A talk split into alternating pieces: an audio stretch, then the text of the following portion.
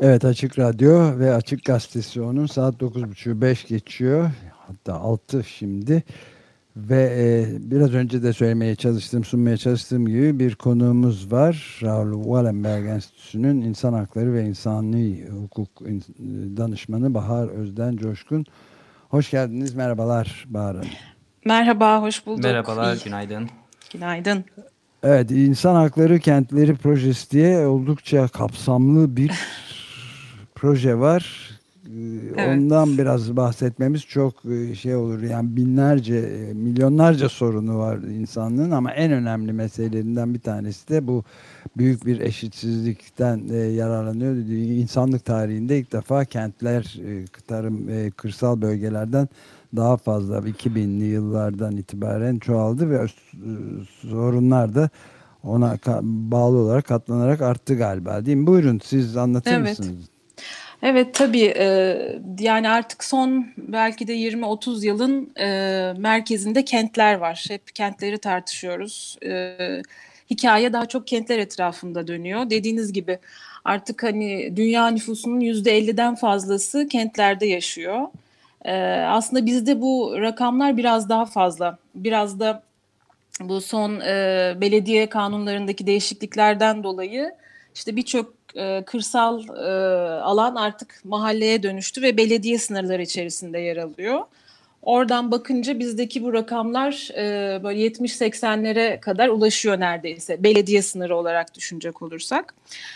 E, biz de bu e, insan hakları kentleri projesiyle yerel yönetimleri, Türkiye'de belediyeleri e, insan haklarıyla e, buluşturmak istedik. Bu aradaki ilişkiyi e, kurmak istedik.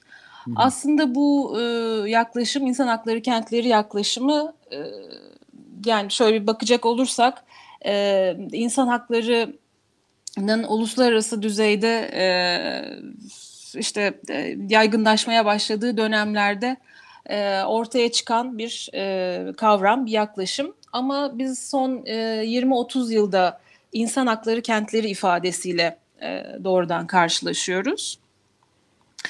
Ee, insan haklarının, ulusal ve evrensel insan haklarının e, yerel yönetim e, hizmetleriyle buluşmasını anlıyoruz aslında. Gündelik hayata uyarlanmasını, e, kent politikalarına, uygulamalarına, hizmetlerine dahil edilmesini anlıyoruz. Ve böylece daha görünür, soyuttan somuta e, insan haklarının e, günlük hayatımızda karşılığını bulması e, hedefiyle hareket ediyoruz. E, biz projede e, temel olarak e, doğrudan belediyeleri hedef aldık aslında. Hmm. Türkiye'de 7 tane pilot belediye ile çalışıyoruz. E, ve bu pilot belediyelerle birlikte kentsel hizmetlerin insan haklarıyla ilişkisini kurmaya çalıştık. Ve bunu da göstergelerle somutlaştırmaya çalıştık. Ee, ama tabii e, şeye bakacak olursanız hani dünyada insan hakları kentleri nerede e, diye bakacak olursak bu terimi e, ilk kullanan e, 1990'lı yıllarda Amerika'da bir e, e, bir sivil toplum örgütü insan hakları eğitimi için halk hareketi adı altında bir e, sivil toplum örgütü tarafından e, ilk defa kullanılıyor ve e, işte 90'lı yıllardan itibaren de e, işte Güney Amerika'da Arjantin'in Rosario adlı bir kenti e, de karşılığını buluyor. E, bu kent kendi belediye meclisinden insan hakları evrensel beyannamesini e, geçiriyor ve ben hani bu e, sözleşmelere uygun hareket edeceğim e, deklarasyonuyla kendini e, insan hakları kenti olarak ilan etmiş oluyor. E, ardından Avrupa'da birçok örneklerini görüyoruz. İşte Viyana e, özellikle son dönemde çok öne çıkan çalışmaları var. E, Hollanda'dan Utrecht Belediyesi var. Barcelona, e, İsveç'te böyle bir insan hakları kenti platformu var. Lund şehri e, ilk adaylardan bir tanesi. E, ve e, bu çerçevede de en önemli unsur tabii ki e, hak temelli yaklaşımın e, belediyenin e, yerel yönetimin tüm e, işte stratejik planından e, faaliyet planlarına, e, kendi iç yapılanmasına ve hizmetlerine e, aktarılması, bu yaklaşımın benimsenmesi e, gibi bir içeriğe sahip. E, şöyle bir bakacak olursak aslında küresel düzeyde tek bir tanımı ya da hani ortak bir siyasi taahhüt e, çerçevesi ya da böyle standart bir yöntem e, önerisi yok henüz. Çok farklı farklı her e, kentin kendi yerelliği e, çerçevesinde geliştirdiği e, bir takım e, yöntemler var. E, işte uluslararası bir takım belgeler var. Avrupa yerel yaşamda e, eşitsizliklerin giderilmesi e, sözleşmesi gibi e, ya da işte küresel şart e, gibi farklı farklı dokümanlar var.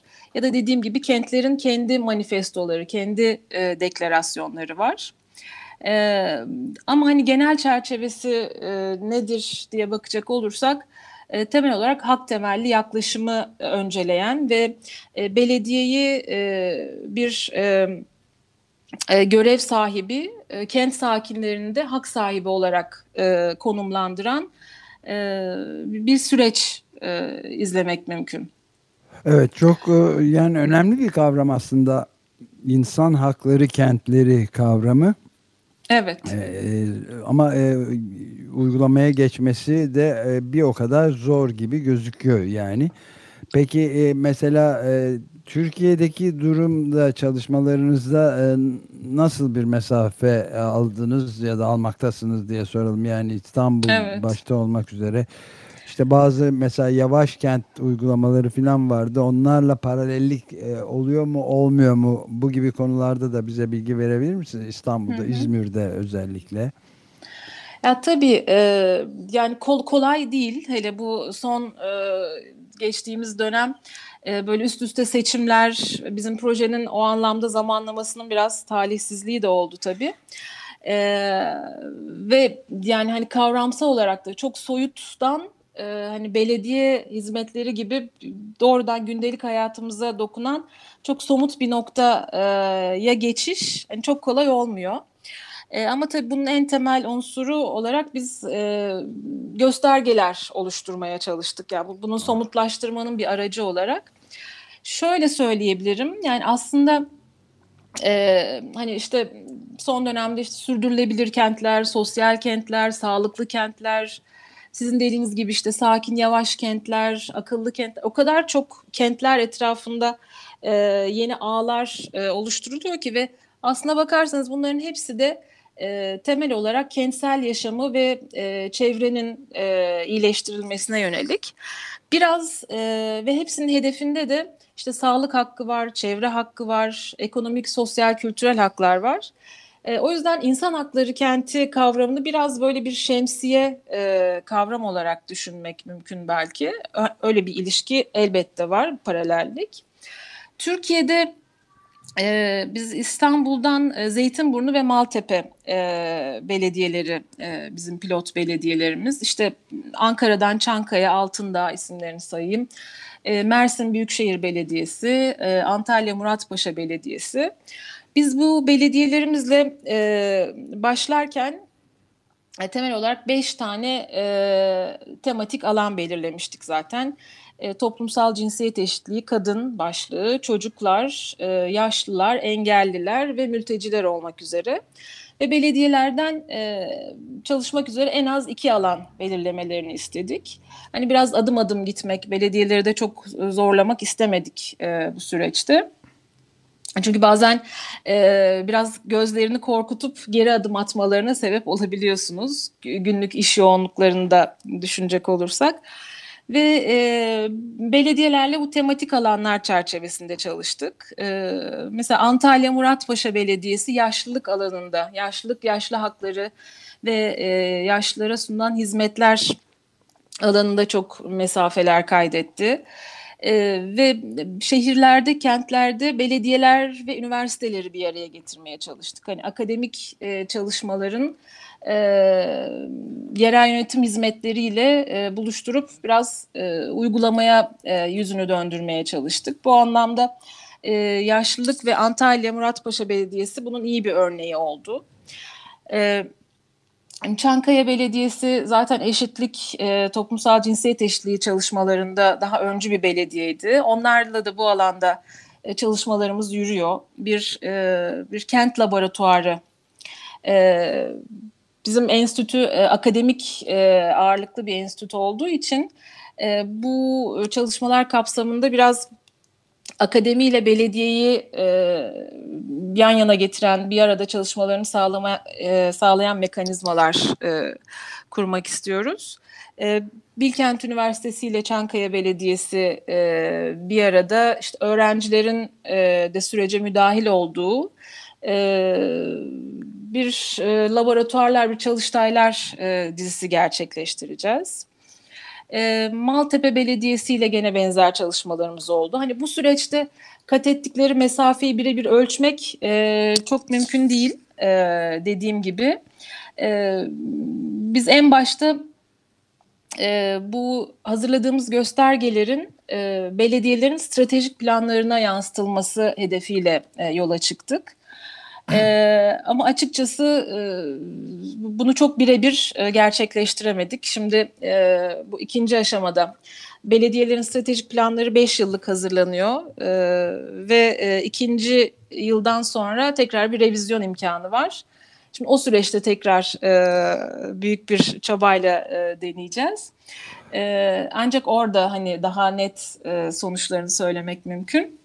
Evet ben bir şey sorabilir miyim araya girip? E, biraz zorlu hep e, aynı e, yani ayının e, 40 türküsü varmış hepsi ahlat üstüne olduğu gibi bizim de bu e, insan hakları ve haklar temel haklar dendiği zaman özellikle iklim yıkımının iklim içinde bulunduğumuz büyük iklim krizinin ve hava kirlenmesi gibi şeylerin büyük bir bütün e, sizin e, sözünü ettiğiniz kırılgan şeyleri yani kesimleri kadın, çocuklar, yaşlılar, mülteciler ve engelliler gibi hı e, hı. hepsini birden kesen onları bir eksen olarak e, hava kirlenmesi gibi önemli şeyler var. Belediyelerin bu gibi konulardaki çalışmalarının yani özellikle son zamanlarda yapılan araştırmalarda net olarak görüyoruz ki hava kirlenmesi yüzünden çok küçük yaşta çocuklar başta olmak üzere beyinlerine hatta ana rahmindeki çocukları da etkiliyor ve geri kalmalarına e, eğitimlerinde evet. filan e, yol açıyor. Yani temel insan haklarını kullanmalarına bir şekilde engel oluyor. Engellilerin de o aynı şekilde tabii.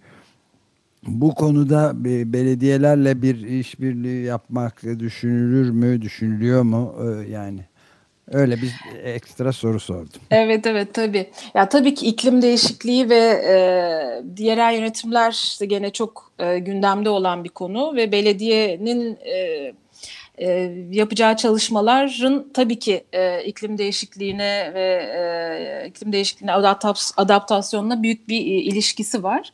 Bizim e, tabii göstergelerimizde doğrudan olmasa da e, hı hı. işte üç e, e, üç boyutta e, hazırlandı göstergelerimiz. Erişilebilirlik, güvenlik ve katılım olmak üzere. E, burada özellikle erişilebilirlik göstergeleri altında e, iklim değişikliğiyle ilişkilendirebileceğimiz e, göstergeler oluşturduk. İşte e, hani yeşil alanların sayısı, e, işte toplu taşıma, Bisiklet ondan sonra mesela. bisiklet kullanımı, aynen evet. bisiklet kullanımı, bisiklet yolları, e, gibi gibi hani e, işte parkların e, sayısı oranı e, yürüyüş yolları bisiklet yolları belediye sağlık hizmetleri gibi e, bu anlamda hani birçok e, şeyimiz var e, göstergelerimiz var. Ee, ama zaten e, yani bu bizimki birazcık bir başlangıç. Hani belediyelerin evet. e, biraz daha hak temelli e, düşünmeye e, ve algılamaya e, başlamasını sağlamak e, ve bunun işte kapısını yolunu e, açmak şeklinde ifade edebiliriz.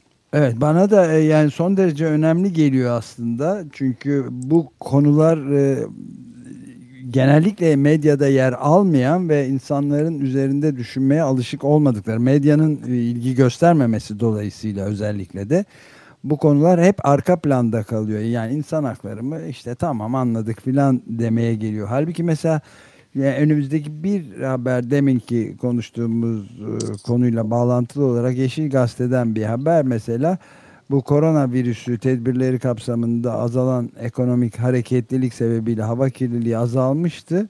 Uludağ manzarası ortaya çıkmıştı. Şimdi tırnak içinde bu normalleşmeyle birlikte Uludağ'ın yeniden kirliliğe gömüldüğünü, görünmediğini ve İstanbul'da hava kirliliğinin %38 gibi olağanüstü bir oranda arttığını gösteriyor. Bunlar aslında sizin de ana konunuz olan, ilgilenme konunuz olan bu e, yani evet. insan hakları kentleri e, projesinin özel genel bir içine giriyor gibi geliyor tabii. bana bu konu. Tabii, tabii, ben de minik bir, e, bir şeyler söylemek isterim. Ben daha önce e, su hakkı kampanyasında e, çalışıyordum.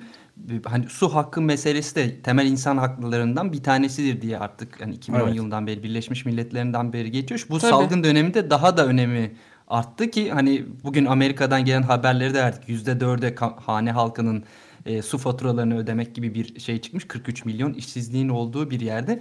Biz de benzer bir kentlerle ilgili şöyle bir e, belediyelerle bir çalışma yaptığımızı hatırlıyorum. Onlar da bazıları çevreye duyarlı olanlar ilgileniyordu ama somut olarak adım atmaya geldiğinde tabii bir dizi sorun e, baş gösteriyordu. Örneğin e, sizin bu bahsettiğiniz insan hakları kentleri gibi mavi topluluklar vardır. Kanadalı aktivist Maud Barlow'un e, başını çektiği belediyeler dünyada suyu insan hakkı olarak tanıyan ve ambalajlı suya mümkün olduğunca izin vermeyen kamusal e, su yani hiç kimsenin su faturalarından ödemezse suyunu kesmeyeceğiz diyen e, belediyeler ağı. Türkiye'den biz de böyle bir dizi belediye ile e, görüşmüştük ama tabii söz konusu olan somut adımlar atmaya geldiğinde işler e, biraz zorlaşıyor açıkçası. Evet ama yani şu an bildiğim kadarıyla İstanbul Büyükşehir Belediyesi yani su faturalarında e, görüyoruz belli bir oranı su hakkı olarak ücretsiz e, yani hani su faturalarındaki düşüş, düşüşün bir sebebi de buydu. Şu an İBB aslında bunu evet. e, kısmen uyguluyor yani en azından bir e, iyi niyet göstergesi bir olarak. sayılabilir bir başlangıç. evet evet, evet iyi, evet. E, bizim de aklımızda o vardı. Evet yani bu insan hakları kentleri kavramı e, ne kadar önemi e, altı çizilse azdır diye düşünebileceğimiz özellikle de Türkiye gibi e, çok sayıda e, yani hem nüfusu genç olan dolayısıyla çocukları hem kadınları öteden beri e, ikinci kademede ikinci sınıf sayılan evet hem de çok dünyanın en büyük göçmen nüfuslarından birini barındıran sığınmacı ve göçmen gruplarından birini barındıran bir şey olarak çok odak noktasında sizin bu çalışmanızın gibi gözüküyor. O açıdan çok önemli yani. Evet yani e, hani bizim de burada önemsediğimiz nokta hani az önce de konuştuğumuz gibi çok önemsenmeyen işte bu uluslararası insan hakları bizden çok uzakta bir yerde e, diye düşündüğümüz bu e, haklar perspektifini e, doğrudan yerel yönetimlerin gündemine sokarak aslında gündelik hayatımızda karşılıklarını e, bulmaya çalışmak. Bu anlamda hani hizmetleri e, aslında hani belediyenin e, yaptığı her bir hizmetin e, bizim hayatımızda bir hak olarak karşılığı var. Biz biraz da göstergelerle bunu e, daha somut ve görünür hale getirmeye çalıştık ve e, bu hizmetlerin sunumunda da bu perspektif, bu bakış açısını e, mümkün olduğunca belediyeler tarafından e, sahiplenmesi gibi bir e, şeyimiz var, hedefimiz var. Tabii bu biraz uzun soluklu bir e, süreç. Ben de bir de onu da soracaktım. Yani bu ne kadar zamandan beri başlattıp yürütmekte oldunuz ve e, ileriye yönelik olarak nasıl gördüğünüzle bitirelim isterseniz bir iki Tabii. dakikamız kalmışken. Tabii biz e, 2018'in aşağı yukarı başından itibaren e, bu projeyi yürütüyoruz. E, yani işte yaklaşık bir üç yıllık e, süreç. E, programımız bu sene bitiyor. E, yani önümüzdeki dönem e, farklı başlıklarla belki devam edeceğiz. Fakat e, biz e, şeyin bu insan hakları kentlerinin sürdürülebilirliği için Türkiye Belediyeler Birliği ile şu an bir işbirliği içindeyiz ve tüm bu bizim geliştirdiğimiz göstergeler, eğitim programları, setlerin birlik tarafından TBB Türkiye Belediyeler Birliği tarafından sahiplenip e, daha da e, yaygın bir şekilde tüm belediyelere ulaştırılmasını hedefliyoruz. E, şu an öyle bir işbirliği, öyle bir çalışma e, yürütüyoruz açıkçası. Evet, e, peki geleceği nasıl görüyorsunuz? Tabii Türkiye'de yani belediye denince e, bir de son dönemlerde özellikle e, 2015'ten beri diyebilirim e, ciddi bir işte mesela Doğu, Güneydoğu illerinde ee, evet. Kayyım gibi e, önemli sorunlar da e, ortaya çıktı ve devam etmekte olduğunu görüyoruz. Bu da sizin işinizi de zorlaştırıyor olabilir tabii değil mi? Tabii tabii maalesef. Biz e, pilot belediyelerimiz içinde her partiden belediyeler var ama maalesef bu kayyım durumu yüzünden HDP'li bir belediyeyle çalışma imkanımız olamadı. Çünkü hepsi de kayyımlar vardı en başında. E, ya aslında ben daha iyimserim. E, çünkü hani son dönemde yerel yönetimlerin önemi, e, yerel demokrasi, katılımcılık ve e, hani aslında bir şeyler yerelde değişiyor. E, hani çok klişe bir laf olacak ama yerel yönetimler hakikaten demokrasinin beşiği ve e, adım adım e, bir takım süreçler, müdahil olma, e, değişiklik de yerelden başlıyor. Ben bu anlamda yerel yönetimlerin çok önemli olduğunu ve önümüzdeki dönemde de e, artarak e, böyle değişimin ve dönüşümün önemli bir aktörü olacağını düşünüyorum yerel yönetimlerin. Bu e, işte hem insan hakları e, yaklaşımı ve işte son dönemde belediyelerin gündemine giren işte iklim değişikliği, e, eşitlik, e, işte ayrımcılıkla mücadele tüm bu alanların e, kent gündemini ve kentin gücünü artırarak e, geliştireceğine inanıyorum açıkçası. Evet bu çok pozitif bir nota e, yani bununla bitirebilmek gayet e, iyi geldi bize de bir hayli e, sorunlu bir dönemden geçmekteyiz. Çok. Evet. Son 30 saniyelik bir soru sorarak bitireyim isterseniz. Yani Covid-19 pandemisinden sonra hı hı sürekli olarak tartışılmakta olan bizim de e, konuştuğumuz bir e, şey var.